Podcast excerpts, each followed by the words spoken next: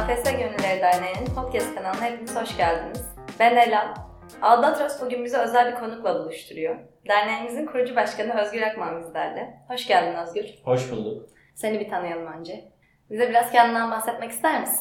yetmiş beş İstanbul doğumluyum. doksan dört İtalya A F S'liyim. Döndükten sonra da A F S'li gönüllü olarak uzun süren bir ilişkimiz oldu. Daha sonra hayatın içinde kaybolduk, gençlere devrettik. A F S'yle yolun nasıl kesişti? Özel Boğaziçi Lisesi'nde okuyordum. Posterde gördüm. Neden olmasın dedim. Sınavına girdim ve kazandım.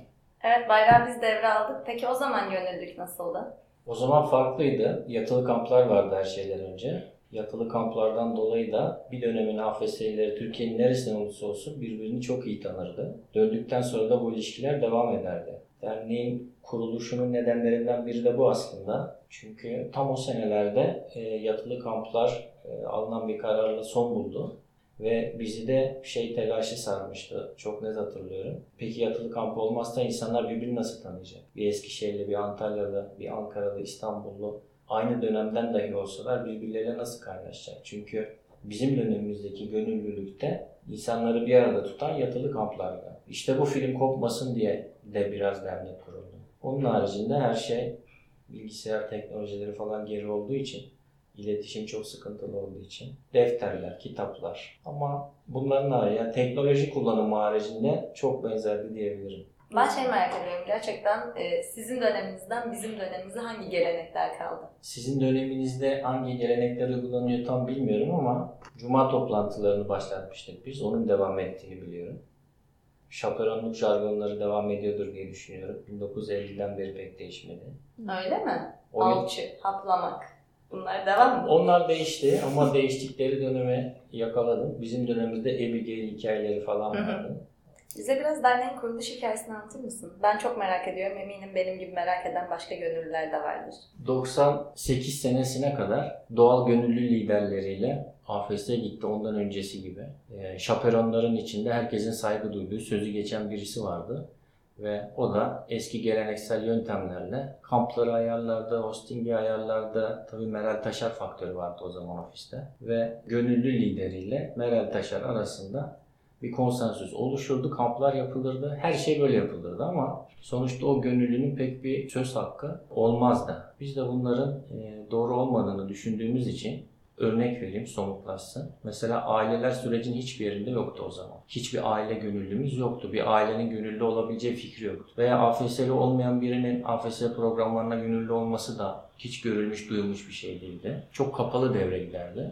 E, sayılar da çok azdı. Bilhassa hosting çok zayıftı. Eğitim faaliyetleri hiç yapılmazdı. Bu böyle usta çırak ilişkisi denirdi ve bununla övünülürdü. İşte o ona el verirdi. Ben kendi yetiştiğim kısmını hatırlarsam benden önce Burak Tarım vardı. En son o şeyde de ben vardım. Gönüllü lideri. Yani hiç kimsenin seçmediği, hiç kimsenin oylamadığı, gücünü de hiç kimseden almayan, aslında hiç kimseyi de temsil etmeyen biri olurdu. O da vakfın bir tane çalışanıyla, Meral Taşar, vakfın sahibi gibiydi o dönem. Bütün her şeyi yapardı. yirmi otuz tane de vakıf kurucusu kendi aralarında seçimler yapıp yedişer onar yıllık sürelerinde birbirlerini seçip dururlardı. Biraz daha demokratik taleplerle, biraz daha kurumsallaşma talepleriyle kuruldu diyebilirim yani. yirmi bir sene önce kurduğunuz ve bugünkü derneğe baktığında neler hayal etmiştiniz, neler oldu? İyi şeyler oldu. O dönem şöyle bir kaygımız vardı. Gönüllünün kimlik bunalımı diyorduk biz ona. Kendini ifade edebilecek, kendi seçimini yapabilecek, kendi kararını alabilecek bir gücü olursa gönüllünün A F S programları daha sağlıklı devam eder diye düşünüyorduk. Öyle de oldu. Geçen süreç içinde gönüllü kendi kararlarını aldı. Her zaman alınan bazı kararlarla da uyumlu olmadı mı? İstediklerini yaptı, kendi koşullarını koyabildi. İstemediklerini de yapmadı. Bu önemliydi. O zaman şöyle bir hayalimiz vardı. Bir dernek kurarız, yirmi sene sonra bir binası olur, otururuz bahçesinde çay içeriz. Şimdi o derneğin kuruluş sürecinde bizim meşhur bir şeyimiz vardır. doksan dokuz senesinin baharında Yıldız Teknik Üniversitesi'nde Türkiye'deki A F S'leri topladığımız ki üç yüz küsür kişi gelmişti. Bugüne kadar yapılan en geniş katılımlı toplantıydı. Derneğin kuruluşunu da orada müjdelemiştik ve belli bir tepki de almıştık. o dönemki vakıf mütevelli destindeki gönüllülerden. Çok sağlıklı oldu. Daha iyi olabilir miydi? Olabilirdi. Ama bu kadarının bile başarılmış olması bence kazanım. Yani dernek olmasaydı ne olurduyu bence düşünmemiz lazım.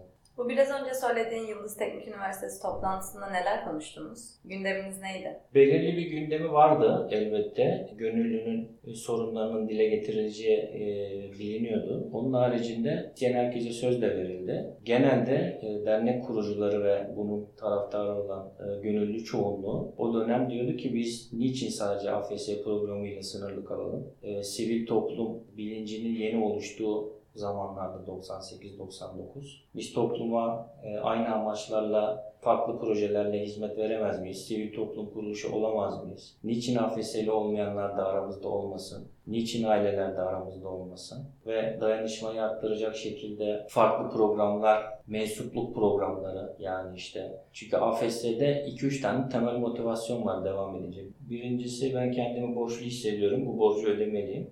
İkincisi genciz, çok enerjiyiz, topluma faydalı projeler yapalım.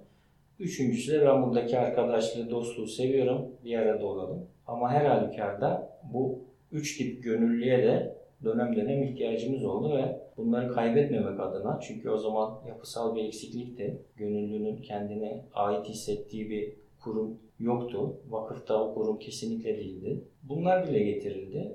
İşte dilekler, temenniler, İşte biz yaşlanacağız, bizim çocuklarımız da A F S L'e gidecek, e, kamp yapabileceğimiz bir kamp tesisimiz olsa, düğün yapabileceğimiz havuzlu, bahçeli bir tane büyük villamız olsa falan. Tolga'yla çok makara yapmışızdır. Böyle bir şey olursa Özgür Akman toplantı salonu yapacağım falan diye.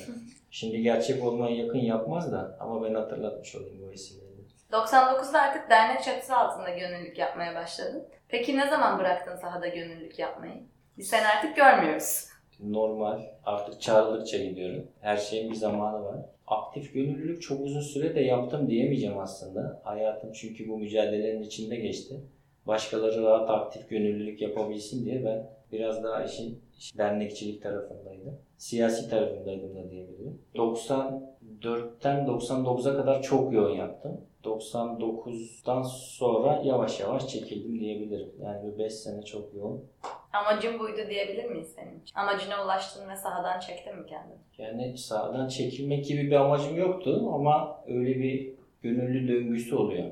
Yani üniversite yılları, ondan sonra işe giriş ve iş hayatı vesaire derken ister istemez çekiliyorsun sahadan. Ama başka şekillerde A F S L ile bağımı hiç koparmadım. Çağırsak da gelirsin değil mi? Gelirim elbette. Bunun sözünü kaydına almış olalım. Tabii ki. Teşekkür ederiz. Ben bir de şimdi Fıslatı Gazetesi'nden duyduklarımı sana sormak istiyorum. Bir zeytinlik hikayesi varmış. Ondan bahseder misin? İznik'te bir yaşlı vatandaş başka bir vakfa bağışlayacağım diye Türk Kültür Vakfı'na zeytinlik bağışlamıştı. Sonra da mahkemeler vesaireler eski hikaye. En sonunda zeytinlik elden gitmiş. Ama şey de e, Samayon'daki dernek merkezde o, o da başka bir şey. Sonra da orası depo gibi bir yerdi. Biz derneği kurunca Padiköy'de ilk kuruldu. Fiili yerine ondan sonra e, şey yaptık, gittik temizledik falan oraları. O gün bugündür kullanılıyor.